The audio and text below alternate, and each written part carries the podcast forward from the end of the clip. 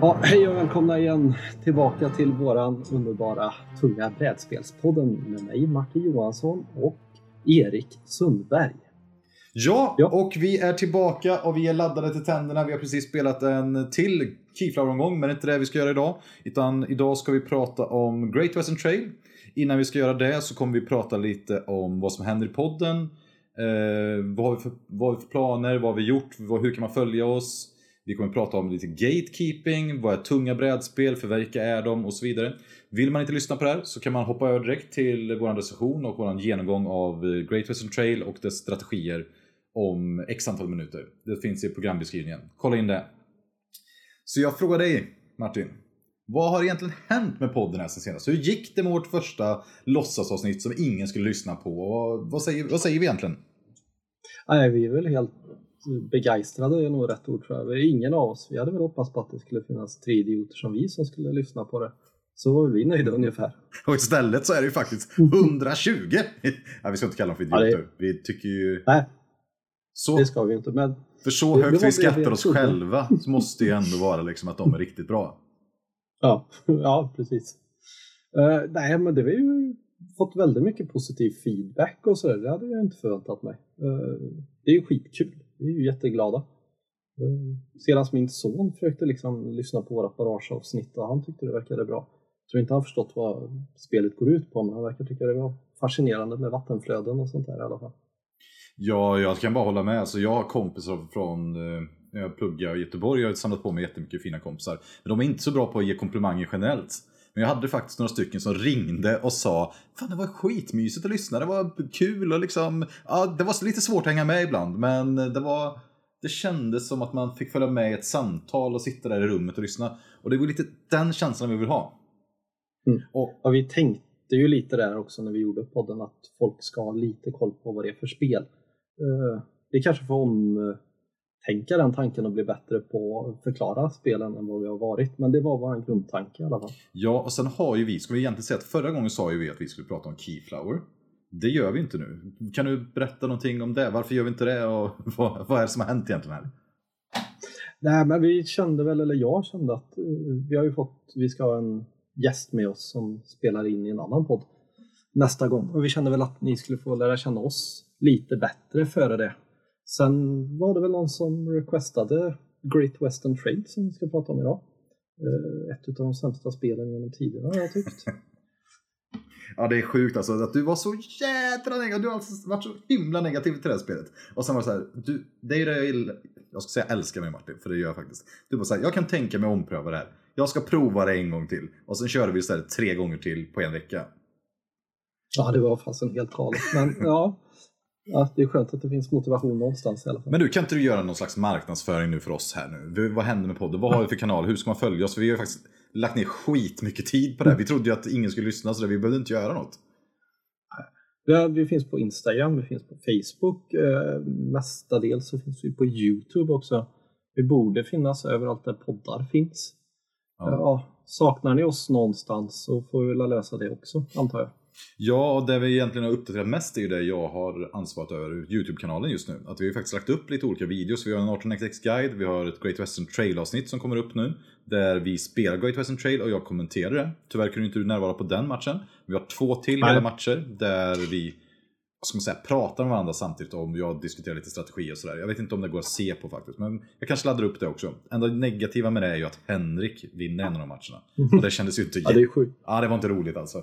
Men så är det. Ja, men det var ju så värd. Ja. Som han kämpat alltså. Ja, så är det. Men jag och det tänkte jag komma in på nu. För det som är stora grejen med podden är ju att vi har ju stavat brädspelspodden med ett D på en av våra bilder. Och det är ju en av de sakerna vi har fått mycket återkoppling på. Det stavas med två. Och jag är ju svensklärare. Och ska tilläggas, jag är dyslektiker. Du är dyslektiker ja. Och jag tycker att det är, alltså det här med gatekeeping. Jag vet inte om ni vet vad det innebär. Martin har ju googlat upp en mycket professionell eh, definition av gatekeeping inför det här. Ja, mycket bra. Eh, Wikipedias engelska definition är, säger att det är en person som har nyckeln till staden eller är en bouncer, eh, dörrvakt. Det kan även vara den personen som bestämmer vem som är i modernare termer inne eller ute ur ett gäng eller får vara med eller får inte vara med. Mm. Det är väl därför Gatekeeper passar bättre än typ Då. Jag minns ju när man hade några polare som man gillade mycket, som gillade varandra lite mer och sen skulle man vara med och sen så ringde man och sen så det bara Hej kan vi vara? Ja, jag ska prata med mina föräldrar. Bara, Nej, vi får bara ta in två. Mm. Det, den har man ju använt. The worst alltså. Hållen. Den, alltså mm. den är kass. Och jag kan ibland känna så att när vi pratar med tunga brädspel, att det, det är någon slags att det, det ligger någon slags elitism ändå här i det här spelet. Det är om inte annat att många som tror att de här spelen är så mycket svårare än vad de är upp, uppfattar det som. Att folk, liksom, folk är lite rädda för de här spelen som vi älskar. Ja, och det blir väl ännu värre om man börjar kolla på 18xx-grenen. Där känns det ju som att den är ännu mer elitistisk. Men ja, jag tycker inte man ska vara det. Och jag tycker inte... Vill någon testa så ska man bjuda in. Det Ja, men... Så är det ju. Okej, men vi kan ta 1860-grejen direkt. Tycker du att folk i den, i den hobbyn inte har varit inbjudade? Nej, de har ju varit hur välkomnande som helst. Måste jag säga. Bland de trevligaste välkomnande jag varit. Så här, bara, jag kan inte det här spelet. Nej, men det, du testar då så ser vi hur det går. Nu jag, gjorde du någonting dumt. Liksom. Ja, men jag hade den poängen i, när jag gjorde min den här genomgången. Alltså att, att folk är så här, okej, okay, jag har velat spela det här spelet i flera år okej, okay, du ska vara med, du kan ingenting, du kommer förstöra den här omgången. Klart att du ska vara med och jag ska förklara alla reglerna för dig. Och du kan även få sova över hemma hos mig om du vill, så kan vi spela imorgon också. det är liksom helt sjukt. Men, men jag på något sätt tycker att vi är ändå vita snubbar, många av oss. Som ofta har typ akademisk bakgrund. Det är min, idé, det är min bild av det. Alltså, det är många vi spelar med som är läkare, ingenjörer, lärare. Liksom, hela bunten som har akademisk bakgrund. Och vi är ju tyvärr sådana också. Och, och, just att vi är så vana, du har sagt någon gång att de här läkarna vi spelar med, de är så vana att vara den smartaste personen i rummet. Och liksom hela den här tycker jag driver på den här myten om att de här spelen är så svåra, det är ingenting för den breda massan, det är alldeles för komplicerat. Och den känslan känns ju också att det finns redan från sällskapsspelen, att vi lär upp oss att spel är komplicerade och jobbiga. Förutom de här första spelen som alla spelar. Och den tröskeln har man nu lyckats ta, över, ta sig över tycker jag. Att man måste inte spela Monopol och Fel Knuff, man kan spela Katan eller eh, Wingflower eller vad fasen heter det? Wingbird? Wingspan. Wingspan. Ja. Wingspan. Ja. ja, det finns väl jättemånga bra. Alltså, Terraforming Mars är ju betydligt svårare än många av de tunga spelen rent regelmässigt. Ja, och det, det... Ja, du kör vidare.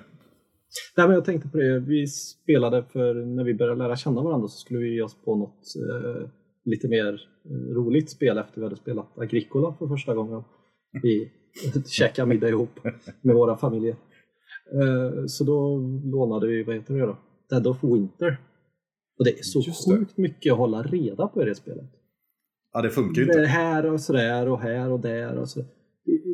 Jag säger, för mig är det svårare än de flesta 18xx-spel. Men nu har jag spelat massa så jag är väl lite färgad. Men Okej, men jag frågar så här. Vad är ett tungt brädspel? Är det liksom samma sak eller finns det olika typer av tyngd? Eller hur, hur ser du på det här? Jag håller väl in... Regelkomplexitet tycker jag är väldigt svårt att avgöra. Om man nu har det som tunga brädspel, det är det inte för mig. För mig är det hur mycket energi jag kan lägga ner i det. Och hur duktig jag rent krasst skulle kunna bli på. Schack är ett tungt brädspel för mig. Ja, för det håller jag med om. Schack är ett skittungt brädspel alltså. Mm. Och precis som du säger, och det på något sätt vi pratar om djup. Vi borde kanske heta Djupa mm. brädspelspodden. Ja. Fan, det är ett mycket bättre namn. Varför vet vi inte det? Alltså, hur, hur, hur, dumma kan vi vara? Det är klart vi skulle heta Djupa brädspelspodden. Ja, men då är vi lite inne på det elitistiska ja. igen. Att vi så går på djupet och är ja. så duktiga och sådär. Ja. ja, jag vet inte om någon uppfattar det här men vi börjar med klassisk musik i våra avsnitt och det, även det var ju en stor diskussion. Och eh, ja, men det är ju så, det är tråkigt när man upp, uppfyller liksom fördomen att man har, är vit kille med eh, pretentiösa vanor och så, så är det ju. Det var ju därför vi också la kvar den här roliga skrattfrekvensen sekvensen precis i början på avsnittet, förra avsnittet om någon tänkte på det att först kom klassisk musik, sen kom gråa gubbar, eller vad du säger, jag har ingen aning. Och vi bara började skratta. Det är så mm. högt och lågt alltså, det måste man blanda. Okej, okay, men finns det något, men om vi säger så här, de här Laceda-spelen som är jättemycket att hålla reda på. Eller Teotihuacan tycker jag också lider samma problem. Alltså att man måste kunna, när vi spelade coinspelen första gången också, och jag, ja. det är ju en av de värsta brädspelstillfällen vi har haft. Ja, ja. Någon som kan reglerna för dåligt. bakfull också tror jag. Ja, bakfull också, men det kan man inte lasta riktigt spelet för. Nej, men liksom ett spel med skitmycket regler och sen är det sådär superinteraktivt och jättedjupt säkert också. Mm. Men vi sitter bara i en jäkla regelbok i fem timmar. Liksom alla, mm. Vi alla var specialregler för sig själva. Jag tänker om det är några som aldrig spelat brädspel spelar Roots första gången. Ungefär på ja. det sättet skulle det vara. Så här, ingen Men aning det... vad någon gör i spelet. Jag, så här. John Company är ju så här tungt brädspel. Nu gjorde jag air quotes, det är svårt att se på mm -hmm. när man lyssnar. Men alltså, det är ju tungt i båda benämningarna för ja. det är mycket konstiga specialregler och det har hög regelkomplexitet. Så det blir ju liksom det, det, det var kul men alltså det, oh gud vad svårt det var. Jag vet inte om jag skulle tycka det var kul att spela igen men den gången var det kul. Ja, men det var ju den där, för det var ju så bra tematiskt spel. Det är ju Koi World som har gjort spelet som har gjort Root till exempel. Och eh, det är ju, man har det Storbritanniska Ostindiekompaniföretaget som man ska styra tillsammans med bara en vinnare. Och ibland är man president över bolaget och då gäller det att få åt sig så jäkla mycket pengar man bara kan. Påminner lite om det gamla klassiska spelet Junta på något sätt. Och mm. jag minns det som att jag blev president och fått massa pengar, ni blev sura och så satte ni mig på att vara typ pensionerad ambassadör i Indien. ja, men det kommer jag aldrig glömma, alltså, den, den delen av det här spelet är ju fantastiskt. Men borde ja. inte BGG byta ut sin, eh, liksom, den här, vad ska man säga, komplexitetsratingen mot regelkomplexitet plus djup eller något i den Ja, det hade gjort det mycket bättre. Men då är man uppe i tre och jag vet inte. Ja. Okej, om vi säger så här. Vad tycker du Terraform Mars har i komplexitet? Mm, med alla expansioner ja. eller bara grundspelet? Alla expansioner, vi kör alltihop. Uh, skala då? 1-5 som BG. Mm. Fyra, fyra kanske? Fyra. Och om det hade varit djup och regelkomplexitet, hur hade det legat då? Djup, uh, ett och ett halvt, två. Uh, ja, så fyra då på regelfrågor. Ja. ja, men det är ja, men samma. samma. Och eh, Keyflower. Tvåa på regler kanske? Ja. Fyra och en halv på eh, djup kanske? För ja. vi spelade ju nyss och vi var så jävla dåliga. ja, gud vad rökta vi blev bägge två. Okej, okay, så vad ska jag... vi säga då? Vad är vår ståndpunkt och gatekeeping? Vi vill att fler ska spela tunga brädspel. Ja, precis. Och då uh... gillar vi de här djupa spelen framförallt. Då. Ja, det behöver inte vara svårt. Alltså, har lyft upp nästan vilket splotterspel som helst. Det är ofantligt få regler. I alla fall de senare. Ja, men, du, ja, men precis. De enkla regler, men de har ju högt djup. Vad säger du om hans ja. Tonica till exempel? Mm, det är det där jättebruna spelet alla ja, pluppar. Precis. Kommer det ny ja. release? Ja, etta i regelkomplexitet kanske. Tre och en halv djup. Ja, men något sånt. Det är samma Modern till exempel. Ska säga en mm. etta på regler. Skitsvårt spel. Mm. Ja, States likadant. Ja. Det finns ju mycket spel som helst man kan tänka. Men okej, okay, men vad, eh, ska vi gå in på Great Western Trail då? Eller? Ja, det tycker jag. Ska, men, och sen vänta, måste jag fråga också. Ska vi ändra så vi heter med D med enkel här för att ta ner de här pretentiösa idéerna? För då ska vi säga också, det är faktiskt ett engelskt lånord. Jag har faktiskt skrivit en uppsats i svenska om engelska lånords verbavledning. jag skrev en uh, uppsats i svenska om Warcraft 3-ord. Eh, Hur de mm. används i praktiken av svensk, svenskfödda personer. Och om vi hade haft en Patreon-omröstning, om vi hade haft en Patreon då hade de kunnat få rösta. Det hade varit skoj. Ja, vi kan ta det den dagen tillräckligt många vill att vi ska ha en Patreon och ska rösta om det. Fram tills dess så gör vi som vi gör med allting annat med lite dubbelmoral. Så vi blandar ej och vilt och friskt och där det känns bra. Det tycker jag låter som en... Jag gillar den kompromissen. Mm. Alla är lite missnöjda, det måste ju vara bättre än att några är riktigt nöjda. Ja, vi gör en klassisk, bara slätar ut det. det, det gillar jag. Okej. Okay, okay. um, aha, Great Western Trail då, ska vi prata om det? Mm. Ja, nu får du köra designer det är ju din eh, grej. Jag har ju aldrig koll på vem som har gjort något eller sådär. Så. Nej, men du har ju ändå spelat några av hans spel. Jag har ju spelat faktiskt några stycken här. Det är ju Alexander Pfister eh, från Tyskland. Har gjort eh, Isle of Sky, lite mindre spel. All My Goods, kort, kortspel om små resurser. Tar en halvtimme att spela kanske. Sen har han gjort de mm. lite större spelen Mombasa, eh, Blackout Hongkong som kom för två år sedan, Maracaibo som kom förra året och framförallt då Great Western Trail. Great Western Trail är väl kronjuvelen. Jag vet att många personer som har topplistor har, som gillar som säga, lite mer tyngre spel, ska man säga, inte avancerade, har Great Western Trail otroligt högt. Jag hörde att den här Gamebrain-podden som vi har lyssnat på ibland, hade det som sitt bästa spel om man slog ihop alla personer i deras spelgrupp. De gillar ju... Det är rätt sjukt ändå. Ja. Nej, men, och jag tror liksom att det här är ett av de moderna Eurospelens... Ja, men, det motsvarigheten till vad Agricola var 2005. Mm. Och eh, vad Eufrat och Tigris var på 90-talet. Det här är liksom den nya brädspelsvågens kronjuvel. Och de ja, det är synd att de inte kunde prestera bättre än så. Men... ja, men har du spelat några andra spel? Du har spelat Mombasa en gång med mig, jag för mig. Det tror jag att jag gjort. Jag tror jag tyckte bättre om det än GVT. Ja, än GVT. Men det är ju inte... Alltså, ja, jag tyckte ofantligt dåligt om det här spelet. Alltså. Ja, ja men, äh, men vi kommer till det snart här. Men, men, men Mombasa är ju kolonialism. Man är konkvistadorer som drar till något ställe tar all landet, man har bookkeepers som ska sitta och bokföra alla skatter man rövar från mm. urbefolkningen. Och, och det som är intressant här måste jag säga att det var ju en otroligt lång och stor tråd på BGG om hur dåligt det här temat var och hur eh, folk blev upprörda utav bara tusan. Och det liksom, den fick stängas av och jag tror folk blev bannade. Och det var ju superlång tråd alltså. Skit, jag tror det också var dåligt för spelet.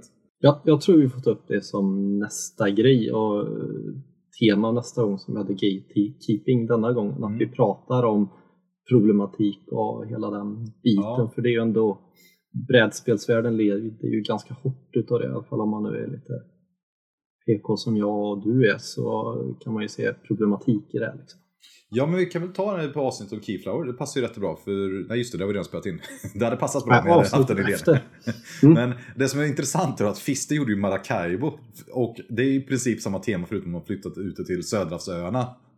Mm. Och jag, jag, vet inte om det är att bara han är envis eller om han så helt saknar känsla för, jag vet inte riktigt hur han har tänkt där. Men det som är generellt i de här spelen, det är att temat är lövtunt. Mm. Och och nästa punkt här är ju Great Western Trail. Kan inte du berätta om temat där? Vad är det för tema egentligen? Det ska väl vara liksom cowboysar-tiden i USA. Man ska flytta kossor från ett ställe till ett annat och så ska man få, få så fina kossor som möjligt för att ta så mycket poäng som möjligt. Och under tiden så kan man väl göra lite dumheter som att eh, handla eller jaga bort indianer för att ta deras tält. Det är väl lite oklart vilket det är. Det är väl... Jo, man kan åka järnvägsräls också. Tuffa tåg för att komma till olika ställen. Du, du vet nu att tuffa tåg det är någonting som polariserar brädspelsvärlden kan vi verkligen säga det högt. Men, men ty, tycker du att det här är ett tema du känner på något sätt att du gör något av det här i spelet? På riktigt? Eller får liksom någon slags... För jag tänker såhär, när vi spelar vissa spel kan man få samma känsla som man tror att man skulle ha om man var i liknande situation i verkligheten. Nej, inte alls. Inte alls nej. Men nej. nej. Inte för fem öre. Nej, och det som du jag, då? Nej, nej inte alls. Det finns liksom, och jag tycker det går knappt, det går inte ens använda tema till att förklara reglerna. Vilket är egentligen min måttstock på ett bra tema. Mm. Som när vi hade barrage så kunde man förklara, ja men vatten åker neråt, okej okay, men det, det kommer jag ihåg, det är lätt att förstå. Men att mm. eh, ett tåg och det finns stoppskyltar och man måste betala pengar och att eh, kossor som är olika värden, ja men den biten kanske man kan få ge någonting till. Men det som är intressant Men det roligaste är, att... är bara, bara för att ditt tåg är längre fram så behöver du betala mindre pengar men du går alltid till samma stad först så vad ditt tåg håller på med, det spelar liksom ingen roll. Nej, det är verkligen snurrigt. Men det som är intressant också är att han fick även skit för det här temat. För tydligen, det inte konstigt. För tydligen så att nu tar man sitt Kansas va? Och så, det var i alla fall mm. att kohandeln skedde åt andra hållet i verkligheten. så jag vet inte, på något sätt verkar det som att Fister, de lägger ingen research antagligen på temat. Jag, jag förstår mm. inte, jag tycker det är märkligt för om man, han är nog en av de största aktiva brädspelsdesignerna vi har, tror jag, de som säljer spel. Men ja. Eh, det verkar liksom, temat verkar inte vara något som läggs någon kraft eller tid på i alla fall. Vilket jag tycker är lite ja. synd, för jag tycker att när vi pratar om Barrage så tycker jag att det lyckas man med tema ganska bra. Ja, det tycker jag med. Och det skulle varit så lätt att göra det oproblematiskt, tycker jag. Men jag antar att det kommer sälja mycket bättre i USA på grund av detta. Ja, men sen kanske de blir förbannade. Vadå, vi har ju alltid haft koskötseln. Liksom, det är från San Francisco till Kansas. Liksom. Ja. det blir förbannade. Nej, jag har ingen aning. Jag kan nog inte lägga mig i här. Vad, eh, vad finns det för mekaniker i det här spelet då? Eller liksom, kan du berätta vad man gör lite enkelt i spelet? För det är det vi har försökt komma på att vi måste berätta först. Ja. Och det vi har kommit fram till det är väl att man kör samma grej flera gånger i rad tills spelet tar slut och det desto fler gånger man går till Kansas City det finns bara x antal gånger man kan gå dit och sen börjar man om från början igen. Som en rondell tror jag det är beskrivet att du börjar i början och så går du till Kansas City och sen blir du teleporterad tillbaka till början. Och så kan okay. du göra massa saker däremellan. Martin, sluta. Jag gör det här istället. alltså jag, jag fattar ingenting av vad du förklarar. Jag tror att du säkert förklarar det här för att folk förstår jättebra. Men jag fattar inte och det vet vi att jag har någon slags Asperger, tror ju min sambo i alla fall. Men, mm. men okej, okay, om jag försöker förklara så här då. Du har ett eget spelarbräde. Det finns en karta i mitten. På kartan finns det rutor man kan gå med sin spelarmarkör. Det kommer vara en slags rondell, så man börjar på ett ställe och sen går man runt hela tiden. Man, på det här så har man också en egen kortlek med sina kossor som vi pratade om. Så det man gör är helt enkelt, man försöker balansera hur ens kortlek är mot vilka actions man kan göra på det gemensamma brädet. Mot vilket tempo de andra har i spelet. Är det någon slags, mm. är det en rimlig förklaring? Och man hör ju själv att det här är ju mekaniksallad.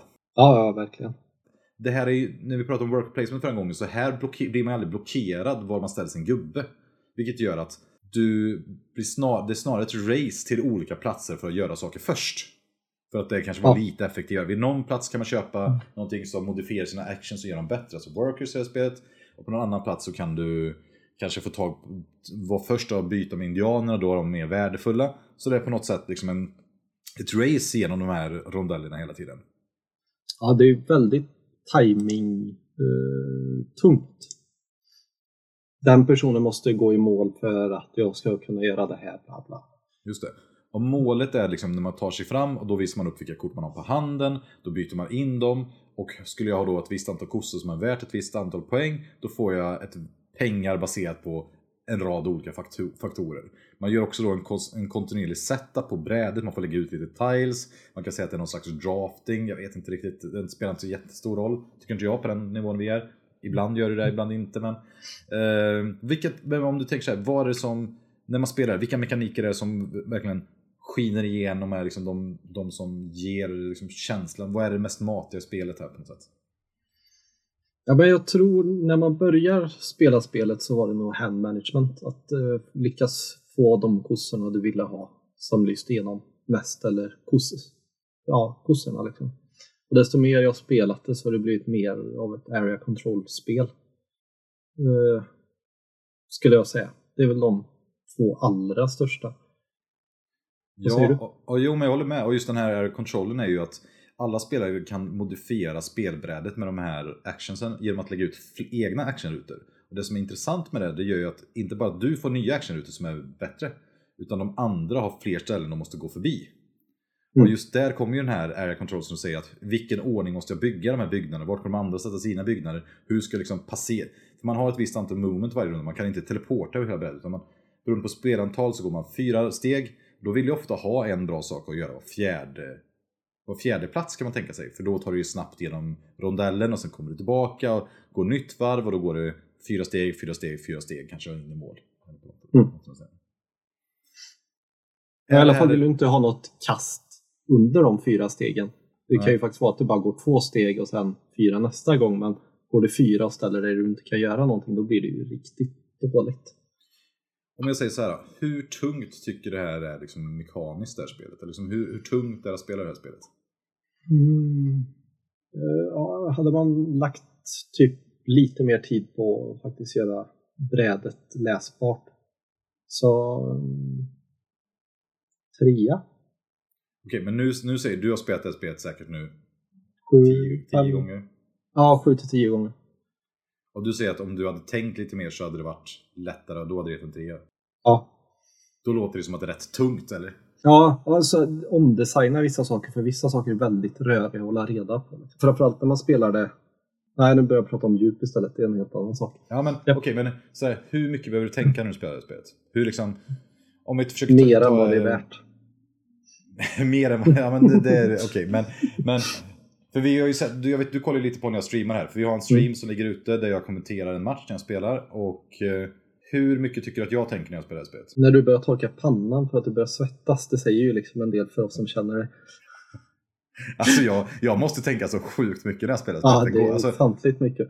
Men du tänker ju tre steg, tre, du tänker ju hela loopen ett steg framåt. Vad är mest optimalt för varje steg?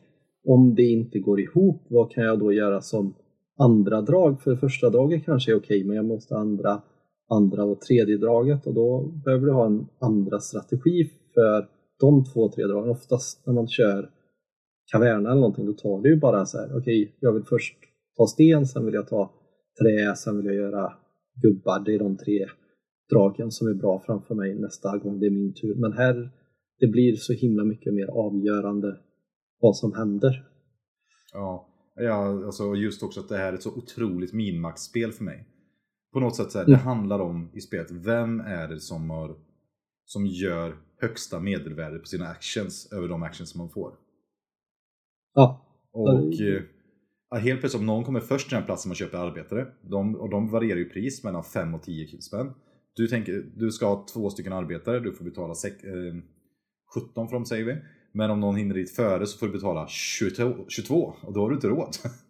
Det är mm. här, hur ska jag spela då? Och, och, det är ganska troligt när folk börjar bli bättre att de kommer gå till den här rutan för den är ju bäst just nu tycker du. Och det är många som har samma ruta som är bäst för många personer. Och det är det som jag tycker är så svårt att då måste man ha som en plan 1, plan 2, plan 3 med då konse, konse, vad heter det? uppföljande drag som passar in i det. Du kan ju liksom... Ja. Ja, det, jag tycker det är eh, skitsvårt alltså. Jag, när jag spelar, vad kan jag spela? 15 gånger? Det här är absolut ett av de spelen som kräver min tankeverksamhet mest. I alla fall när jag spelar byggnadsstrategin som jag tycker är otroligt svårspelad. Ja. Vi... Men jag tror att det här, eh, vi kommer komma in på det lite sen tror jag, men så länge alla är ungefär lika bra runt bordet så tror jag det fungerar som ett bra spel. Men det här är så intressant. Jag, alltså, just att det här ligger så högt på topplistor. Mm. Då tänker man så här, högt på topplistan brukar ju vara spel som känns ganska mysiga och härliga på något sätt tycker jag. Mm. Som Caverna kan jag förstå varför det har varit ett högt topplistespel, för att det är mycket mysigare än Agricola. Och det är ett riktigt bra spel. Det tycker mm. vi båda. Men vad är det för känsla man får när man spelar, liksom, när vi spelar de här senaste matcherna? Men, eh, ja, det är en väldigt, alltså, mycket frustration är ju inblandat i det hela. Och, eh, alltså, jag är nog lite färgad från första gången jag spelade för då tänkte jag åh, härligt. Man tänker jag ska flytta kossor från ett ställe och lite kunna köra det här och det här och så trodde man man kunde göra massa saker för man har spelat ganska öppna spel innan och så kommer man till det här där det liksom så här, nej men du kunde inte göra någonting för personen bakom dig har räknat ut precis vad du ska göra så han kommer stabba dig på exakt allting du gör. Alltså det, det kan bli ett så ofantligt oförlåtande spel jämfört med mycket annat jag spelat på en torsdagkväll. Ja, för mig här hittar du helt rätt känsla när du säger att vi öppna spel. För det här är ett... Alltså man är ett strypgrepp hela matchen känns det som. Och det är de andra som ihop liksom stryper långsamt ut den. Mm. Och jag vet att vi, spel, vi spelade, jag spelade med Göteborg med mina vänner där, som vi spelade lite andra spel och sådär. Eh, och de sa såhär, de här stryparspelen du verkar gilla, vi vill inte spela dem. Och de tyckte Hans Tonica var ett sånt spel också, som blir helt låst. så här, det blir ju så, det är ju så mycket meta som du säger, vilken nivå är man på? För det är det som är intressant, precis som Terraform Mars, där folk är såhär, vilken är en maxpoäng? Och sådär, ja men vi spelade sju timmar för ingen avslutade spelet. Ja, då fick vi en jättehög. Samma med Great Western Trail, det minns man ju. Folk bara, jag fick 140 poäng i första spelomgång. Vi bara sådär, ja vi går ut på 62. Mm. Men jag vann ja. på det. Ja, men vann på det, ja. precis. Ja. Och att, och att det blir, jag märker att vi blir så mycket bättre som grupp hela tiden. Och det var intressant, igår spelade vi med två stycken andra. Eh, Peter som eh, arrangerar Tysk helg och Ola som jag spelade en del 18x med. Mm. Det var ju väldigt intressant att se vilket meta de skulle spela. Och de, de sa ju det också, det var därför de var med. Och Ola hade inte spelat på några år. Så det var ganska intressant att eh, se lite hur det blev. Och eh, Henrik och jag som har spelat de här tre matcherna nu, det blev ju, ja, ni får kolla på videon, men det är inte vackert alltså. Nej, men det, ja, det fungerar nog ganska bra som kompetitivt spel eller casual liksom. Men blandningen är ju, mm. Nej, men så, det är mycket värre i det här än i annat. Ja, för typ om du tar Caverna, det gör ju ingenting om någon råkar få 70 poäng med någon annan. Nej. För du, de andra fick ändå göra det de försökte, det var ju bara att de hade kanske för låg ambitionsnivå. Ja, det här är ju, då sabbar du för de andra istället så att de inte kan det. Ja men vi spelade en gång med en stackare som eh, vi inte spelat med innan som kom till vår spelkväll hemma hos eh, Isberg och de här brädspels, eh, vi spelar brädspelsgruppen. Och vi, då, de ville ju spela något lättsamt spel som vanligt och jag och Mats, tror jag det var, Ja, jag och Mats ville spela GVT och sen var det Ulf som jag var. Ehm, äh, jag med och testade, det är klart det är kul att prova det. Och jag tror han fick så här, 7 poäng eller någonting. Så, ja. Alltså under 20 och han hade inga pengar någonsin under hela spelet. Kunde göra, inte göra någonting. Helt nedlåst. Fick inte ut något. Alltså det var bara total misär alltså. Ja. så så jag, jag tror att, och det vet jag ju nu att om vi pratar om den expansionen som finns här. Det finns ju en expansion, har du spelat den? Uh, ingång har jag. Kommer du ihåg någonting? Det är inte jättebra koll på. Nej. Jag har för mig att eh, det var typ då du vann supermycket för att du byggde några få byggnader och så var spelet sämre än vad det var gången innan. Men eh, det var ju på den tiden jag verkligen inte tyckte om det här spelet. Alltså, ja, men kan du inte berätta lite om det? på BGG. Tre på BGG och jag har för mig att du kallar det för vindrickarspel. liksom, ja, precis. Hur men var alltså, känslan jag, då? Nej, men jag spelade ju bara för att mina kompisar ville spela det och då får man ju schysst ställa upp. Liksom. Jag kunde göra andra saker, dricka kaffe och gå iväg en liten stund för jag hade ju så mycket tid över jämfört med alla andra som typ stod och stekte 10 minuter på varje drag. Så Ja, för kunde då spel- och ko- kolla vad de andra spelgrupperna gjorde, det var ganska gött. Jag var ju inte alls trött den kvällen. Casual-varianten som du, din egna strategi som är typ cowboys eller? Ja, springa så fort du kan, bara rakt igenom alltihopa. Desto fortare du avslutar spelet, desto bättre är det. Tycker du när vi har spelat att cowboy-strategin känns overpowered? Mm, nej, det För tycker jag inte. internet Men- fullkomligt fylldes ju i de första åren av folk som hävdade att cowboy är helt overpowered, går inte vinna mot, det måste balanseras. Och sen var det några personer som som vanligt, du vet, man kan inte säga att det är obalanserat, bla bla bla. Ni har spelat för få gånger, vilket ju givetvis var sant. Eller att de hade spelat och inte hade testat allting. För sen kom ju de här som tävlar i det och spelar VM och de här grejerna. Då visade det sig helt plötsligt att det verkar ju finnas tre strategier som ungefär lika bra. Där cowboy-strategin är kanske lite chansartad och som bäst kan vara helt kompetitiv med en jättebra person som spelar byggnadsstrategi med rätt byggnader. Då, eh, ja. Sen släpptes ju den här expansionen som jag tror var en Mm. klassisk knä, var knee-jerk på Mm. den här forumsnacket där de skulle fixa det här. Så de buffade byggnadsstrategin med en enormt bruten eh, byggnad som ger, jag ger den, 20 poäng eller något. Och sen har de en, en tile i spelet med den här double auxiliary action, nu blir det lite tekniskt, som gör att man får bygga en byggnad gratis. Alltså det är expansionen helt är... Utan att spela den för mycket så ska jag, bara, jag går ut och rätt ut och säger att Cowboys är helt underpowered. Byggnadsrätten är för bra. Beroende på flopp på byggnaden. Och det ska man säga, det är ju varierad setup i det här spelet. Det tycker jag gör någonting som gör det här spelet mycket bättre. För hade det inte det varit så tycker jag att det här är ett otroligt strategiskt spel. Ja, det hade, hade det inte varit variabel setup så hade det varit skriptat om du körde allting utom cowboys. Ja, för vi jag har ju tidigare pratat om taktik mot strategi. Hur ser du på det i det här spelet? Det är ju väldigt mycket mer strategi än taktik. Mm. I, Ja, ja. eh, innan jag spelade de här tre gångerna skulle jag nog säga 10 eller 5 taktik och 90-95% strategi. Jag har Ja. ändrat mig nu när jag har spelat igenom det tre gånger och gett det en riktigt ärlig chans och faktiskt funderat på det här i eftertid och tagit stödpromenader med dig för att eh, vi skulle kunna diskutera igenom det här och du skulle vinna över mig på GVTs härliga sida. Jag ger det nog 2080 Ja. Och det är beroende på vilken strategi du kör givetvis. Är det cowboys så blir det mer mm, mindre Ja. strategi. Ja, för på något sätt när man spelar cowboy så vill man bara... Man, strategin är ganska enkel. Du vill ta det så snabbt igenom, köpa kossor, lever, göra höga leveranser. allt alla andra gör blir skitjobbigt för dig. Du vill bara Mm. göra det så ofta du kan. Ja, och där handlar det om att dra igenom din lek, så det handlar om hur många gånger man måste ställa sig Mm. på olika rutor för att få rätt kort som man kan leverera på rätt ställe. Ja, vi ska ju snart gå över och prata lite mer strategi och taktik. Och jag tänkte bara för innan vi gör det så tänkte jag bara försöka förklara hur, hur en runda i det här spelet ser ut. Så vet jag inte, får du bedöma om du tycker det känns likadant. Men för mig är det så här. Första viktiga i hela spelet, det är att titta på hur setupen är. För då kommer de här neutrala byggnaderna som placeras ute på det här brädet. Och då måste man se så här, var är de här byggnaderna? Sen så i varenda tur i mitt spel tänker jag så här, i början på varje loop, eller rondell, funderar på så här, vilka ställen måste jag gå till? Jag kollar på min hand efter det och ser vilka ställen skulle kunna vara fördelaktiga för mig att gå till med den här handen.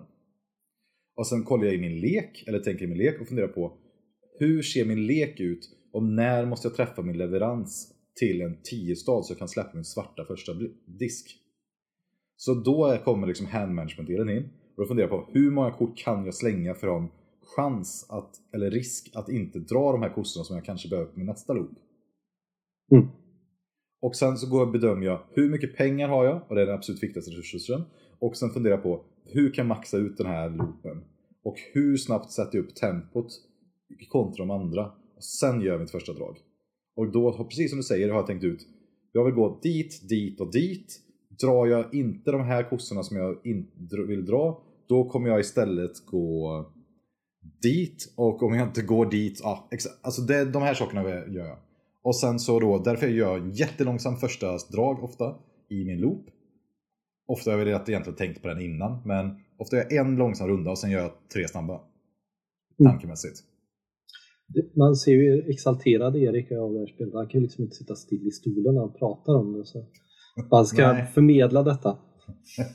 Det är bra. Vi, borde, vi får väl släppa det här med bild helt enkelt en gång. Eh, ska vi lämna den mekanik och känslan och allting med spelet? Eller, vad, eller vad, finns det något mer att säga? Är det något du tycker är intressant med de här mekanikerna? Ja, alltså jag tycker det är lite... Jag brukar gilla poängsallad men i det här spelet så blir det lite... Det finns ett låtsasfenomen om poängsallad. Det finns inte Mhm. där egentligen för att du kan inte göra allting. För då kommer det inte funka. Och det är liksom ett falsarium på något sätt. Liksom. Att, eh, du måste hålla dig till någonting. Eh, Det- En klassiskt eh, poängsalladsystem där du faktiskt kan göra lite av allt. Jag tycker du har helt rätt och jag råkar veta att på högre nivå det finns en superbra strategiguide på BG som jag råkade läsa i häromdagen när jag skulle förbereda mig för det här. Vilket bekräftar, det är någon som har skrivit, det finns nämligen eh, några som streamar när de spelar finalen på turneringen om Great Western Trail något år. Då är det tre stycken, eller fyra personer som kommenterar sin egna match och har spelat supermycket och har superintressanta saker att säga om spelet. Någon har skrivit ner och liksom byggt en strategiguide som finns på EGG. Och eh, där har de liksom snitt-actions i spelet i uträkning då givetvis. Så de har att generellt i ett vanligt parti så får man 24-25 actions, annars spelar någon fel. På en så här Mm. superhög nivå. Och då vet de liksom, och det man siktar på att nå är då så här fyra leveranser, tre arbetsköp, eh, två, en och sen har man typ tre flex actions typ. Mm. Det är ju ändå- då är det rätt, då är det skriptat alltså. Ja. Men sen så, det man då märker då att ju fler personer som är kompetitiva och börjar, för de har sånt, börjat köpa in sig i varandras strategi, för ja, vi kommer till det här snart. Här. Jag har massa saker att säga. Anti-spoiler! Nej, men eh, vill man inte höra när vi pratar strategi om GVT utan vill försöka upptäcka det spelet själv, då kan man hoppa över det partiet som vi har med varje avsnitt. Vi har det för att ni som redan har spelat spel ska kunna fortfarande ha någonting att kanske se fram emot varje avsnitt eller ha någonting där man får höra hur andra tänker kring spelet eller få lite fördjupad analys. Och, men för er andra som själva vill upptäcka spelet, gå till minut 55. Där har ni vårat omdöme och våran slutdiskussion om spelet. Då var det dags för strategi! Ja, det har Erik tänkt jättemycket på, det vet jag, för det har han pratat med mig om i säkert tre timmar vid det här laget. För att få mig exalterad, så jag lämnar över det till honom. Ja, men egentligen så är ju det en stor del av varför man gillar spelet. Att det här går ett spel man kan fundera på mellan gångerna man spelar spelet. Det gör det Och- väldigt mycket bättre i alla fall. Ja, men det gör det väldigt mycket bättre. Och jag tycker det finns som sagt en jättebra ihopskriven guide på engelska om man vill läsa den. Eh, Jag kan rekommendera, ni hittar den direkt när ni går in på Board Game Geek. Eh, Jag delar väldigt mycket av de åsikterna. Det är ju någon som har tagit av de som har vunnit VM. Men jag försöker komma ifrån det här att man har spelat det här, tycker det är ett roligt spel och sen kanske man vill fundera på nästa nivån. Och det jag först och främst tänker, vi har sagt att det är ett väldigt strategiskt spel. Det kan låta lite läskigt, men egentligen betyder det för mig att man ska börja bakifrån. Mm. Jag förstår så, precis vad du menar. så när man, om man då till exempel ska, vi säger så här att först och främst finns det ju tre huvudstrategier. Det är ju arbets, arbetarna. Ska man spela cowboys ska man spela ingenjörer eller craftsman. Eller vad man nu kallar dem. Mm. Tre olika. Lätta strategierna är ju att du går all in på en, maxar den, spelet tar slut ungefär när du maxat och gjort allting du vill och sen är spelet slut. Sen kanske du ibland måste börja splasha in och göra lite olika saker och det här och det finns lite mellanstrategier. Men, men om vi tar då till exempel som byggnadsstrategin. Det, det, du sa ju förut väldigt bra att det känns som en poängsallad, det är helt öppet. Och du mm. har helt rätt, det är helt falskt. Du, du ska börja bakifrån, du ska fundera så här. Okej, okay, vilken är den byggnaden som verkar vara bäst? Och det är alltid 10A eller 10B i det spelet. Mm. Var på kartan ska jag ha den? Det är det första du måste fundera på. Alltså innan spelet börjar och fundera på så här. Givet den här setupen, var är det bästa stället att placera den här? Det har man ju märkt när man spelar med dig och Mats. Det är att ni tar typ 5-10 minuter innan ni ens gör någonting annat när brädet är öppet. Ja, jag försöker ju alltid låtsas prata ett tag också så jag ska få lite extra tid för det är skitsvårt. Och först, och det är då du funderar så här, okej okay, den här platsen ska de vara på. Och efter det så försöker du spela ditt spel. Och det är samma sak med cowboys. Okej, okay, ditt mål är antagligen leverera till San Francisco. Hur ska jag nå dit? Det är mm. lättare att se framför sig. Okej, okay, du måste köpa flera kossor, du måste låsa upp hand size, du måste, sen någon gång måste låsa upp movement så att du tar dig snabbare runt och så vidare. Ingenjörsstrategin. Där är inte målet att ta alla de här eh, vad heter de? tilesen som ligger längs spåret. Nej, det måste bli för dyrt. Det är för dyrt så här, kan du ta alla dem och fortfarande göra målet att ta dig till att ringa klockan som man kallar det, längst ner på spåret. Då har du en grupp som spelar för långsamt, då är det jättebra. Jag tog ju två sådana tiles senast vi spelade. Ja, och, eller, och en tredje, tredje sista rundan. Ja, men, men jag hann det precis. Och eh, det är viktigt. Anledningen till att man gör det är att, att ju längre fram du tar dig på spåret, desto mer kostnadseffektiva blir vinstpoängen. Jag tror att den sista platsen får du 9 VP och betalar 5 spänn, får tillbaka 3, kan hoppa till en annan plats som ger dig 8 VP för 7 spänn. Eller något. Det är väldigt ja. kostnadseffektiva vinstpoäng i det här spelet. Det är de tre grundstrategierna. Vilken av de här som är bäst? Det kan man inte säga innan man sett på den neutrala floppen. Alltså vilka, vart ligger byggnaderna? Och då finns det några superviktiga platser. Det finns den här platsen som är i centrum på kartan, där det bara finns en ingång till. Ja, precis. Den ska man alltid titta på. Vilken byggnad är det? Och vi spelar ju det här spelet som jag tycker man ska spela med aktion på en som går först. För ja. att kunna lägga en taxbyggnad där är så otroligt starkt alltså. Jag spelar ju lite konstigt ändå, men, men, men man ska lägga en taxbyggnad där. Är det då en arbete, liksom, är att köpa arbetare som är spelets viktigaste ruta? För alla måste ha arbetare för att vinna. Det går inte att vinna spelet utan det. Alla andra byggnader går att ersätta. Det finns i princip inte några riktiga vanliga rutor att köpa arbete på. Därför är det den viktigaste rutan. Ligger den där så må, jag kan nog säkert bjuda 5 VP för att gå först. Ja, det är ju ändå det är mycket för dig. Ja, det är mycket för mig. Jag brukar försöka lite fiska lite information. Mm. Men så från det här så handlar det hur kommer floppen ut? Det är också viktigt, vilka byggnader finns? Om du har märkt det, vilken byggnad går, har du gått flest gånger på? Vilken plats har du gått flest gånger på sen vi spelat här gången? Bygga byggnader. Ja, men vilken plats, liksom position på kartan? Äh, längst ner till vänster. Ja.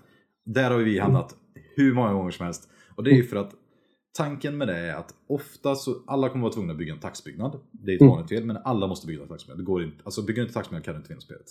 Det är mål nummer ett. Du måste bygga en taxbyggnad. Var har folk pengar i det spelet? I början. I början. Därför kommer du placera dem i början, vilket gör att du har inte movement tillräckligt mycket, så du kommer hamna på längst ner till vänster. I bästa ja. fall. I värsta fall kanske måste du göra något helt annat. Därför är den också extremt viktig. Och därför är också delen under den, i den här svompen som vi kallar den, också viktig. Mm. För de risk actionsen som finns där, att då kunna ta undervägen förbi alla taxbyggnader. Ofta ligger det ju massa bröt i vägen, det spelar inte så stor roll för du får ändå bara betala alla pengar gå över vägen. Det är ju alltid gå... bättre att ge pengar till spelet än till en spelare. Ja, men det, det är någonting som du är bra på. Ja, men det måste man ju, annars funkar ju inte spelet. Får någon nio extra pengar i rundan då är det ju svårt för den personen att inte ha pengar. Ja. Hur viktigt, viktigt, tycker du pengarna som resurs i det här spelet om jämför med något annat spel? Eller i sig själv? Det är den viktigaste resursen som finns i spelet. Ja, Allt annat är utan sekundärt. Ja. Allt, pengar kan lösa allting. Så det är ju väldigt amerikanskt så.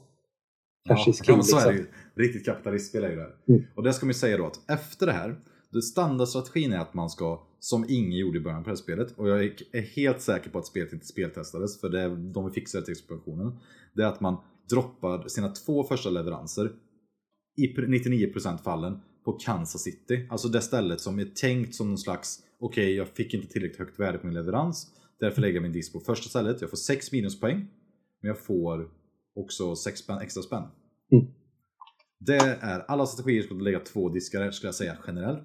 Kommer man upp en 10-hand, nej, då kan du väl lägga den. Det är bara en cowboy-strategi. Eh, Spelar man byggstrategi, ofta en tredje disk. Man måste, det, det är så kostnads, ko- bygg, det är så dyrt i början helt enkelt. Så det här är liksom grunden. Kolla på floppen, kolla vilka arbetare och sen bestämma sig. Eh, jag skulle rangordna dem. Byggnadsstrategi bäst. Cowboys starkt. Lättast. Cowboys är, tycker jag behöver den här byggnaden som vi hade med i en match som jag spelade Cowboys själv. Då hade vi en kombination av köpa kossor tidigt i rundan plus att 3B fanns med. Och det är den dra kort, släng kort för hur många cowboys du har. Ja, den gör cowboys-ratten så himla mycket bättre. Ja, för jag har för mig att du byggde väl ändå något parti Mm. och började dra igång med va? Ja, sista gången jag spelade det. Hur kraftfull kändes den då? När du Ja, spelade? ofantligt att få dra fem och få kasta fem. Ja, det är Nu ju, kommer vi, min katt och låter lite. vi som har spelat mycket Magic vet ju, det där är ju väldigt bra. Ja, alla former av kortspel. Spelar du Dominion så är det det man satsar på också. Eller i alla fall jag. Ja. ja, men jag håller med. Och sen, sen då i de här rundorna man ju kör, och det tycker jag man kan kolla på den videon. Är man intresserad där, kolla på videon för där får man verkligen se hur jag försöker fram och tillbaka fundera på vilken rutt jag ska gå. Jag gör massa misstag, det gör man för det är jättesvårt. Försöker komma på vilken ordning man ska göra, vilken, hur ska jag ställa ut byggnaden. Ska jag droppa av en arbetare, vilken då, jag ska köpa. Min favorit egentligen är att börja så här. Börja spelet med att köpa en cowboy. Mm. Så man kan köpa en femma. Ja, köpa en lila kossa som du har i leken. Den är bra i alla strategier, den kostar mycket pengar. Men du får in den i leken och då har du också den här hand management biten, att du får med dig i din första eh, rotation i leken. När du blandar om så kommer du ha den. Och då är det ett mål att du ska ha den och sätta ut din första 10-disk. Ja, för den är sjukt viktig. Ja, Jag har ju märkt det. Jag fick in den på fyra när alla andra fick in den på runda tre. Ja. Det blev så hårt straffad för. Liksom. Det är det jag tror jag tappar spelet på. Och det tycker jag att är man nybörjare, jag försöker alltid sätta upp, alltså över flera turer, så att min tredje runda är en garanterad 10-disk. Mm. Och Det innebär ju till exempel då att vet du att, okej, eh, det bästa scenariot kan ju vara så här. Du har möjlighet att ta en double auxiliary action eller på något sätt en discard effekt. Och du vet inför att du går i mål, drar du din bästa kossa, då har den 10 hand nu. Mm. Drar du inte, har den på nästa varv. Det bättre är ju att du helt enkelt kommer i, köper kossan, du har sju kort kvar i leken, du går in i mål med en helt okej hand. Det är alltså inte värt att loota, vi säger att du har en femhand. Det är inte värt att Mm. försöka få en sjuhand, för då kan du riskera att dra din bästa kossa och kanske inte kunna liksom, fixa den. Och då är det katastrof. Då är det bara så här, jag går in med den här trehanden eller femhanden, drar den till Mm. Kansas, kommer runt och sen vet jag, okej, jag behöver ta ett eh, set, jag behöver ha kossan, det är klart.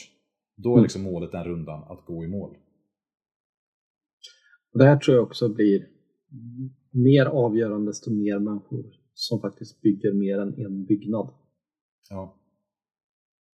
Och jag, jag tror att de flesta strategier mår ju bra att ha någon mer byggnad. Och det, man ska inte underskatta att det påverkar de andra strutt så mycket. Nej, det tror jag är ännu viktigare. Framförallt som sista gången när vi spelade när alla byggde tre byggnader längst ner, taxbyggnader. Mm. När det helt plötsligt blev, det var inte värt att gå den vägen för det tog ett steg mer än att gå svampvägen men jag blev av med mer pengar när jag gick i vattendelen än när jag gick i Ja. den övre delen men jag gav pengar till spelet och inte till er. Ni plussar ju ut varandra lite grann så för er gjorde det inte lika mycket. Men jag tror ni, du hellre också skänker pengarna till eh, spelet. Så det gjorde Mm. att de tre byggnaderna blev i stort sett döda. Ja, men det är någon taktiskt intressant del alltså. Att ofta är det någon som har en jättebra taxbyggnad någonstans. Och det bästa som kan hända dig, och det här vet jag ju att jag som en av mina klassiska nu förlorar vi spelet grej. Mm. Det är att någon annan tänker så här, men där går ju alla förbi. Jag lägger också min taxbyggnad där. Japp. Och då blev Och sen går ingen förbi i resten av spelet. Ja, så är det. Och det kanske är det, det du måste man... göra, men då måste du kunna se vem som vinner också. Om det är värt ja. att förstöra för den. Och det tror jag, där är så bra inte jag i spelet än. Och det är därför det är så ett sånt här spel som man får inte göra för fientliga saker som inte gynnar en själv. Nej, alltså man har nästan inte råd med det. Kanske en gång per spel eller något i den stilen. Att köpa någon arbetare lite mm. på något sätt. Eller ofta det jag försöker göra att jag försöker om jag är stark på ett sätt så kanske om jag väljer mig sen med annat kanske gå okej okay, jag, jag byggt massa byggnader jag behöver köpa någon till arbete som jag vill droppa av. Ja, då försöker jag plocka upp en ingenjör eller cowboy ifall jag tycker någon person som behöver dem som ser ut att gå väldigt bra. Och de, de delarna är ju viktiga, att få lite edge mot dem man tävlar mot. Ja. Men, ja, man kanske tror Hur bra tycker du de här uppdragskorten är i spelet då? Jag tror jag underskattat dem. Det är ju så här, genom att placera ut dina diskar på rätt ställen kan du få gratis sådana som ger dig fem eller tre vinstpoäng. Och plockar du upp ett gäng sådana för att du har levererat till rätt ställen så kan ju det ge lika mycket som att bli av med svarta diskar på slutet. Mm. Och du kan leverera för någonting jättelite i början. Liksom. Det svåra är ju bara tycker jag att få de actionen så effektiva. Jag fick ju några, några uppdrag. Och jag, jag, tänker det som är, de som är bäst är de här San Francisco-uppdragen på något sätt. Som gör double auxiliary action och... Mm. Det finns ju en sjukt strategi som jag har, sett en göra att man har en superaggressiv eh, vad heter det? däckthinning-strategi. Och den sägs bara funka om inte folk spelar, eller den funkar inte om man spelar mot folk på samma nivå, om det inte är en supergiven. Exakt, det var någon som har spelat 150 gånger, den funkar bara om exakt vissa byggnader inte fanns och andra fanns, etc. Ja. Men, Men det är för långsamt. Och det såg man Peter göra på streamen. Han hade bäst lek, det var för långsamt, han förlorade med 30 poäng. Ja. Men jag tänker ändå det här att de faktiskt gör någonting när man drar dem också. Som kan göra att du kan hoppa över. Mm. Det är inte bara vinstpoäng, de gör ju faktiskt någonting mer. Och Det kan göra dem ofantligt bra, att du kan hoppa till rätt ställe dit du inte trodde att du skulle hinna eller slippa betala till några andra och sånt där. Jag tror de är, när man börjar bli bra på spelet, då tror jag det är de som, jag tror de har större eh, avgörande än vad jag har räknat med dem. Ja, jo, men så kan det ju vara. Det beror på hur du räknar dem. Men, men det jag tycker att jag hade önskat att det här spelet var lite bättre att spela en medelvägsstrategi på. Alltså ha några arbetare av lite vad som helst. Att eh, plocka lite där ingen annan har ibland. Mm. Och sen så ta lite uppdrag, lösa dem. För det tror jag att egentligen är ett roligare spel. Men min, att man måste specialisera sig i spelet. Ja. Ser man playthroughen här så är inte jag specialiserad de tre första rundorna tror jag. Jag har aldrig spelat så innan. Men i just i början kan man vara lite flexibel om man gör det här. Köper en cowboy, köper en kossa, de har inga pengar att specialisera sig. Och sen kanske man åker några steg med tåget för att man får chansen. Det är ju alltid bra i alla strategier så du kommer ju leverera några gånger. Kan du liksom få några gratissteg så är det mysigt att mysa med. Och eh, ja, sen efter det måste man ju bestämma sig på något sätt. Men jag tycker ändå det är lite kul, för vi har diskuterat lite andra spel du och jag, där man säger om vi kollar på Foodchain, där kan du förlora drag 1. Jag har ju testat mm. uh, Waitress Stratten liksom. Kan, kan inte du berätta om hur jag lärde ut det spelet och, och vad, vad som hände? Ja, ja, det finns två sätt som man kan börja det spelet på. Och så finns det de andra och den här är sämst. Jag tänkte Erik måste ju ha fel. Så jag tog den som var sämst. Uh, kan du också berätta vilket enda spel du har som du har en fuck you-klås på? Ja, det är ju, det är ju Magnet. Som alltså att du, när du vill bara kan säga Fuck it, jag går härifrån, jag tänker inte vara med och spela. Ja. Och det är från den gången att du, du satt med ditt jäkla kylskåp. I, i tre timmar och tittade på er andra. Fan vad deppigt det var. Det jag bara såhär, men Martin, jag vill ju bara vara en vän. Jag vill bara att du skulle ha roligt så vi kan spela spelet ihop. Mm. Och sen göra det där mot dig själv. Nej, jag insåg ju vilket djup spelet hade och hur bra det är. Men det har ju fått kritik för att det bara finns två öppningsdrag. GVT ja. är inte stor skillnad på det alltså. Nej, jag, du, nej, du kan förlora absolut. första rundan i det här spelet om du gör fel. Ja, ja, ja. Jag är utan tvekan. Och, eh, ja. Jo, men det, så är det. det. Så är det. Men eh, jag tänkte bara på jag blir upprörd på det att folk lackar ut på att det bara finns två öppningsdrag. För sen så finns det tusen olika flödesscheman man kan ta. Mm, men det, jag tror det är ett snyggare sätt att göra det på än vad det är i det här spelet. Ja, men det är ju det här, därför det här är populärt och inte Foodchain. Alltså för att Foodchain är öppet med det. Alltså mm. i Great Western Trail i ett sånt spel, där man blir lurad och tänker att man myser runt och det går ganska bra. Sen så är, i och för sig så blir man utstrypt också om man spelar mot någon som gör med det. Men som Caverna, mm. ja, där förlorar jag också egentligen drag 1. Kanske. I alla fall de tre första dragen i spelet kanske. Ja, kanske. Ja, det är spännande. Jag bara ville inflika det. Ja, men på något sätt. Tänk dig någon ställer sig och sen köper en svindålig byggnad med alla sina resurser. Första ja. de gör liksom. Så man säger, ja, köper ett, ett uh, sån här vapen för för lite kol typ och sen, uh, sen ja, jag vet inte. Jag tror det går att förstöra sig själv totalt alltså. Ja, jag tror ett drag är mindre viktigt i Caverna än vad ett drag är i GVT. Ja, jo men det tror jag. Det tror jag också, antagligen. Mm. Agricola det är kanske lite mer nära. Mm. Okej, okay, vad säger vi där? Är vi hyfsat uttömda? Det finns ju guider att läsa på BG. Är man intresserad här? Jag tycker att det själv att det är ett spel som är jätteintressant. Och jag tycker verkligen att våra matcher vi spelar nu de sista gångerna, det är de bästa GVT-matcherna jag har spelat. Mm. Alltså utifrån hur jag... Det är roligt också. Jag tycker att direkt när ni börjar tävla, mm. man kände ju det blir en annan puls i spelet. Hela tiden blir det ju tävla om samma saker istället. Om man ska dra en, en jämförelse så är om man spelar Agricola med folk och sen så här, åh här finns det sex träd, det är ingen som tar dem, jag tar dem med min sista arbetare och då fick jag en dubbelread på min första. då är det ett mysigt spel helt plötsligt. Ja, då ska vi gå om, över till omdöme. Vad tycker vi om det här spelet? Uh, ska jag köra min resa genom GVT först då, så kan du få köra lite glädje på slutet där. Gör det. Gör, ja. jag, är mycket, alltså så här, jag är mycket intresserad av, jag vet att jag kommer bli ledsen här, men jag är mycket intresserad av att höra vad du tycker om det. Ja, men alltså, det här hamnar ju på min topp botten 10-spel. Liksom. Eh, jag tyckte det var riktigt fruktansvärt dåligt. Eh, enda kan du inte berätta varför du tyckte det var så kast? Liksom? För det... ja, men jag gick in med det i lite så casual-läge de första gångerna jag spelade. Jag tänkte att det här är ett kul spel, man kan göra mycket olika. Och man har väl någon så här konstig barndom om att cowboysar är häftigt. Liksom. Eh, det, är det ju inte på så väldigt många olika sätt alltså, när man börjar tänka på det. Ja, nu ska vi inte ranta massa PK-grejer och diskutera hela det spåret, men det kan vi ta någon annan gång. Men alltså, man, när man sätter sig ner så tycker man att det är snyggt, men designen på spelet överväger funktionen på spelet och då är det egentligen inte snyggt egentligen. Vad är det du tycker är dåligt med designen då, på något sätt? Liksom, om du ja. fattade så att du menar att funktionen tappar lite här? Ja, den tappar väldigt mycket. Men det är så rörigt. Det är saker överallt att hålla reda på. Och det är små saker lite här och var. Och när man spelar det inte på, som när vi har spelat det på datorn då, då har man ju kunnat kolla i sin lek vad man har kvar, vad man har kastat och sånt där. I vanliga fall kan man kolla vad man har kastat, men man kan ju inte kolla vad man ska dra. Det ska du komma ihåg huvudet eller på något sätt räkna ut från din discard pile. Det är ju helt omöjligt första gången du spelar spelet skulle jag säga.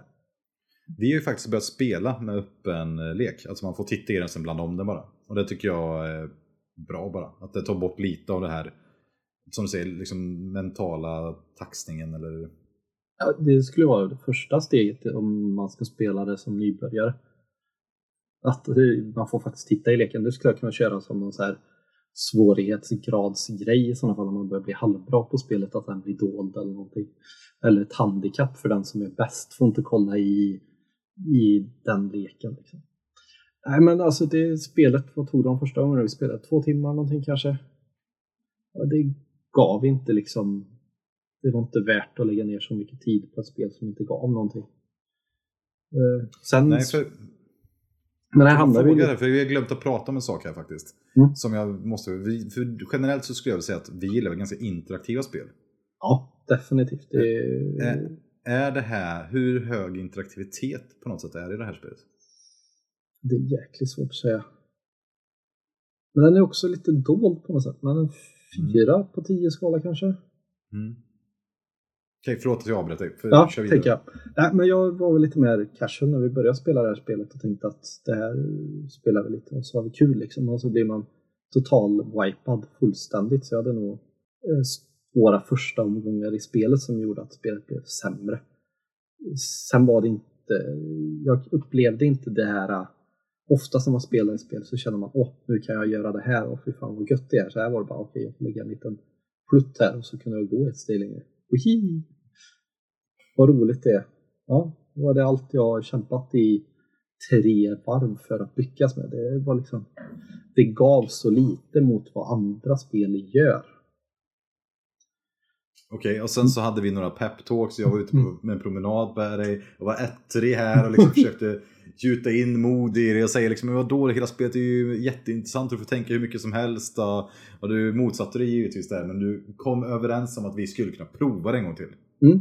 Men jag, jag tänker ändå, nu har det väl blivit ett spel som om jag ska fortsätta spela det så kommer vi behöva spela det ofta. Det här kommer aldrig vara ett spel som jag tar upp en gång i halvåret. Liksom. Antingen får vi spela det på nära, på kompetitiv nivå, för det tror jag spelet skulle kunna hålla som. Alltså, vi spelar det en gång i månaden så att allt är färskt i minnet, eller så släpper vi bara spelet och så får det vara borta. Liksom. Jag kan inte vara för länge ifrån det. Har du något annat spel du känner på det sättet?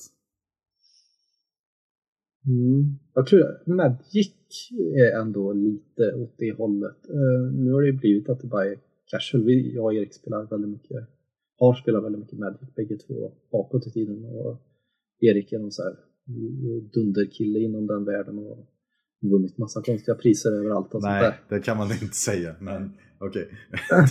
För vanliga människor är det sen att du hänger med ännu mer typ topp ett i världen i Göteborg. Mina flashiga polare, vad ska man säga? Ja, precis. Vem för Kommer oss? du hem med dina flashiga polare? Jo, de har man ju faktiskt. Ja. Alltså, du har ju fått jag ska säga, anledningen till att vi känner varandra är ju att vi har spelat Magic. Och att mm. det var en community som plockade upp det. Det är ju fantastiskt. Ja. Men jag håller helt med om att Magic påminner om det. Alltså de här spelen som jag har haft LOL jag har levt för. Mm. Och, eller, och även Dota 1 framförallt. Det var ju det, därför jag spelade LOL också. För att det var lite mer casual. Men det var ju verkligen så här att om du var borta en vecka så känner man så här, okej okay, min dagsform är liksom, jag tappar den direkt, jag tappar 20% kanske, mm. känner man mekaniskt. Så höll jag inte uppe det med några timmar per dag så gick det inte att spela. Ja. Då var det bara så här, okej okay, nu får jag ligga inne liksom hårdträning här, nu får jag nöta 10 timmar om dagen i fem veckor för att gå tillbaka på nivå igen. Och sen var man borta någon gång, man råkade bli kär i någon och så här, oj shit jag försvann visst i en månad. Och då när man kom tillbaka, det var så här, till slut var det så här, ja, men jag var borta tre månader, det, var, det går inte att ta upp. Det var så här, som du säger, det var helt meningslöst. Det kommer aldrig komma upp till den nivån. Nej, och jag tänker att mm, jag tror det är lite här i omdömet. Jag tyckte det var skitkul att få tänka igenom och försöka bli bättre och jag blev väldigt mycket bättre. Eh, kunna tävla om saker och ting, se drag framför mig, kunna se vad andra gör och sådär. Men jag skulle ju lika väl kunna spela schack då.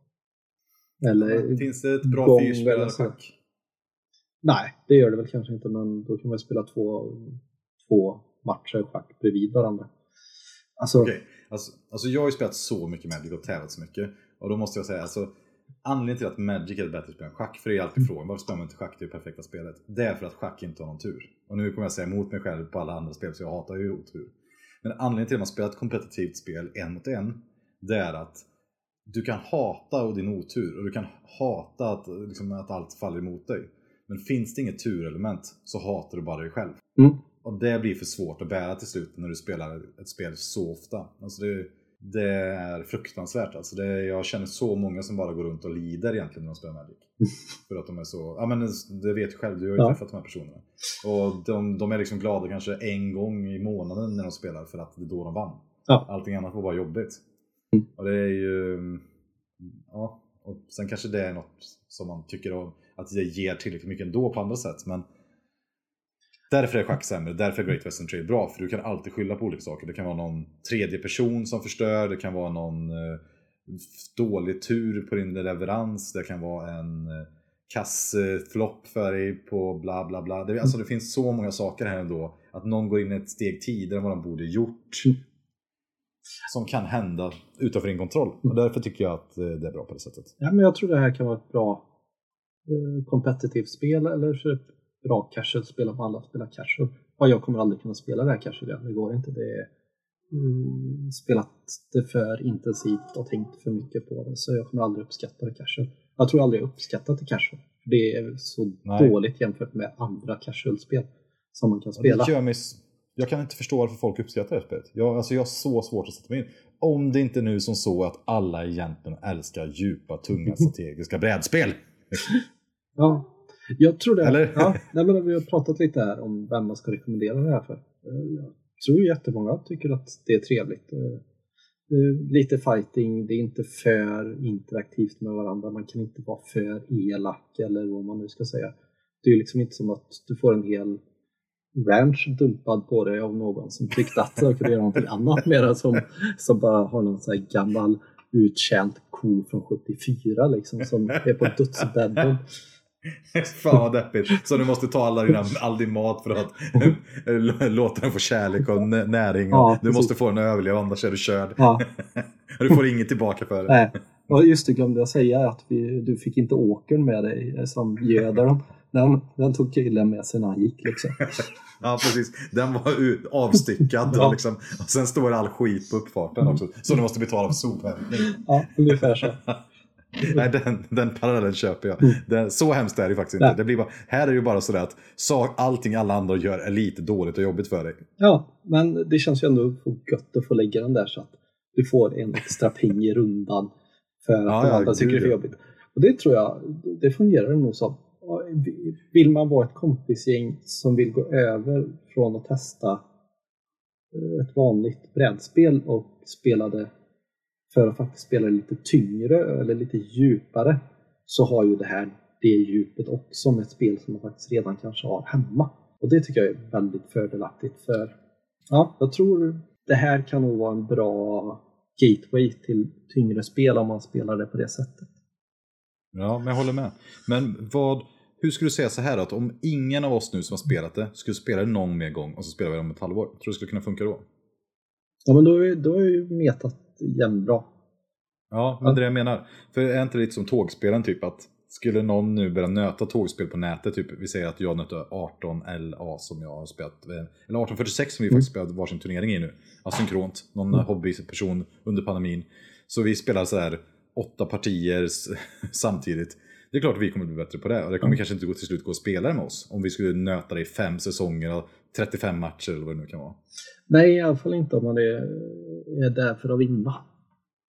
Nej men, och spelet kanske tappar glädje. Liksom, för min erfarenhet är när jag spelade jättemycket LOL, då hade jag kompisar som spelade det. Mm. Och när jag blev, jag spelade upp det till det högsta, jag blev Diamond 1 när det var högsta rank. Mm. Det, det, säger ju inte någon något, men det, var, det är liksom det högsta man kunde bli ja. på den tiden jag spelade. Och det gjorde ju att jag inte kunde spela med dem jag kände, för jag blev typ bara, jag var tvungen att antingen vara rätt så berusad mm. eller helt super eh, likgiltig. Alltså mm. så, så jäkla trött. För jag blev bara frustrerad, det var bara så jobbigt att allting var på mig, vi blev matchade ut efter min rank, en del av min ranking. Jag var tvungen att bära alla personer på mina mm. axlar mm. för att de skulle ha en chans att vinna. Och de, det är alltid tråkigt att spela tävlingar. Spela om man inte vinner, det är det som är problemet. Och eh, jag blev bara superfrustrerad, det var bara jobbigt. Jag tänker det är samma sak om vi hade spelat 1830. Det gjorde vi någon gång och vi hade någon person, några personer som var med oss. Mm. Och vi hade ett meta. Och det var en sist extra person som var med. Och det var ju bara för att vi tyckte det var kul att det var fler som var med. Ja. Men vi skulle också mycket lätt kunna bli frustrerade. Ja, men där var det också för att lära upp en person eller bjuda ja. in någon eller så här. Det tycker jag det är väl väldigt stor skillnad på det mot att eh, någon person bara är med och latchar som ju, eh, inte gör... Alltså det här spelet förstörs ju inte av att en person bara är med och kör Cowboys 13 heller riktigt. Nej, nej så är det ju.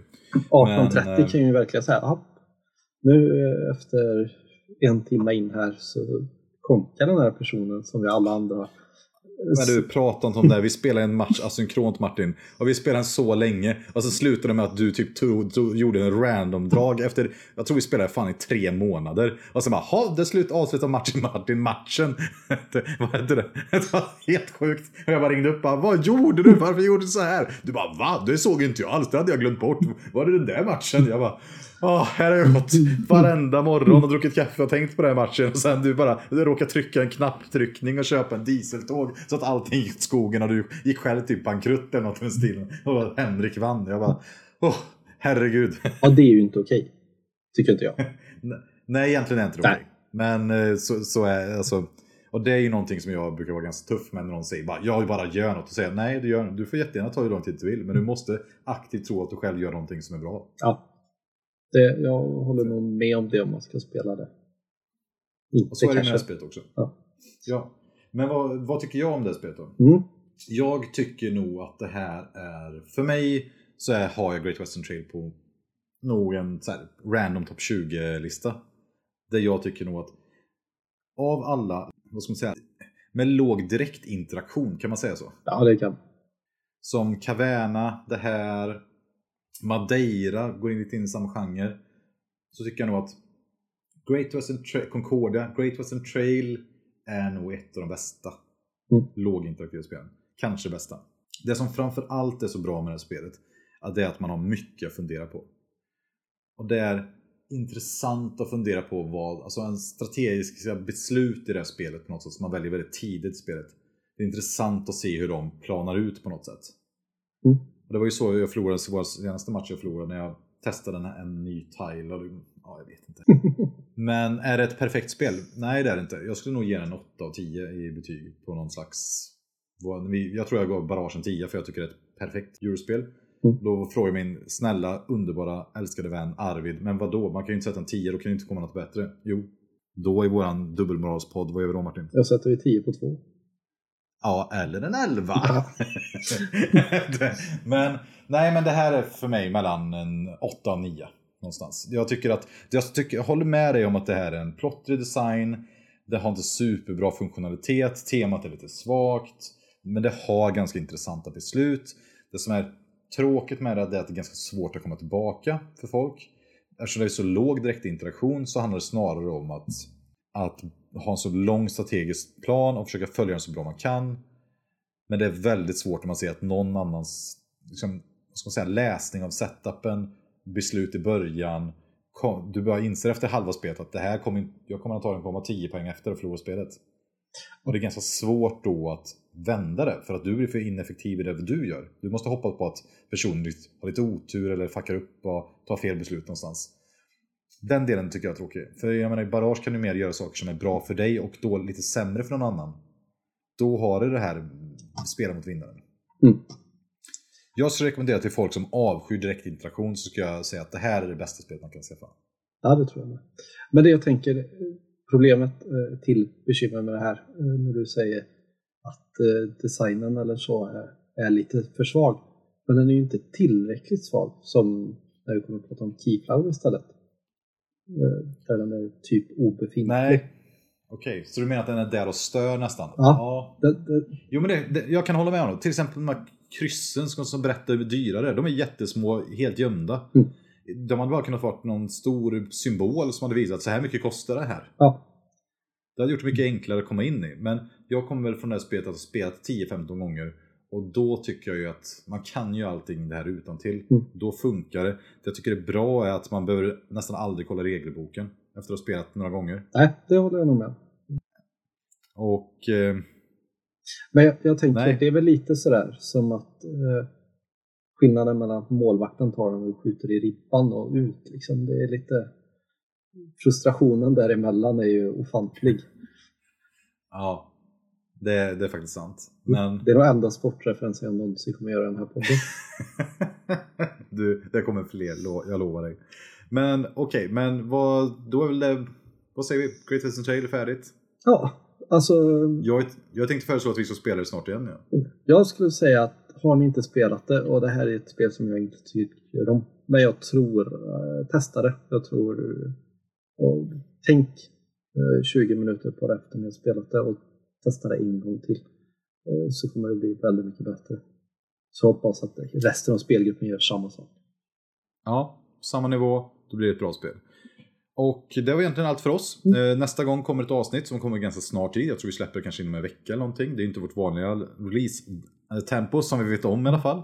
Eh, Vi kommer att prata om Keyflower som vi kanske tycker är just nu ett av de bästa spelen att spela online. Mm. Och framförallt på många. Ja, på många spelare. Och eh, vi har med oss en gäst. Eh, och jag tycker att, äh, oväntat intressant spel, får man säga det? Ja, ja, alltså, ja, det blir man sugen på. Ja. Ja, och det är ju verkligen, för jag hade inte alls sugen innan vi röstade fram att vi skulle spela det. Och sen gjorde vi det och, eh, nej, över all förväntan. Och det var ett sånt spel, de här gamla klassikerna man har i bokhyllan som man köpte någon gång och skulle läsa. Och sen så är det sådär, ja, när jag ska läsa Bröderna Karamazov då, ah, jag tar det när jag är 40. Mm, Det är skönt att du inte går in med PK nu, eller vad heter det? Inte PK, eh, vad heter det? Pretentiös, Pretentiösnivån liksom såhär. Japp, vi lägger den på 97 av 100. ja men det är sant, jag, häromdagen sa jag högt. Jag undrar nu, det här är, nej, nu är det nog Bröderna Karamazov snart. Försökte få med mig en på jobbet och de bara nej. Och, de sa, och vet du vad jag, jag försökte sälja in det? Nej. Jag bara, du, jag har sett en jätteintressant föreläsningsserie från Oxford-universitetet där de går igenom De, boken. Skulle vi kunna synka liksom? Mm. Det låter gött ändå. Alltså. jag tycker det med. Okej, okay, så det, det här, det, när det här släpps så finns, kan man gå in på YouTube, man kan se kommentarer. Följ oss gärna på YouTube om man tycker någonting vi gör är intressant. Eh, vi finns på de här olika plattformarna som vi inte själva riktigt vet. Mm. Eh, skriv gärna till oss. Gå in på Facebookgrupp, den heter Tunga brädspelspodden på Facebook. Som just nu är under konstruktion. Och där kommer vi droppa lite olika grejer som man kan följa. Och jag vet inte, framförallt så är det ju så att vill någon att vi ska prata om något så är vi ganska öppna. Eller? Ja, ja, alltså GVT var ju inte tänkt att vi skulle prata om. Det var ju Nej. någon som föreslog, eh, prata gärna om det här. Sen att det föll ihop med Eriks planer gick samman ja, med verkligheten. Jag hyrde någon som en bot var det egentligen. Nej då. Okej, okay. ja, men det var skitkul Martin tycker jag igen. Alltså det här är ju för det som är roligt. Att vi bara pratar om ett spel som vi har spelat. Ja, det tycker jag. Så så ja. gott Erik, för det ska jag gå ja. och göra nu. Ja, fy fasen. Ja. ja god natt. Hej då.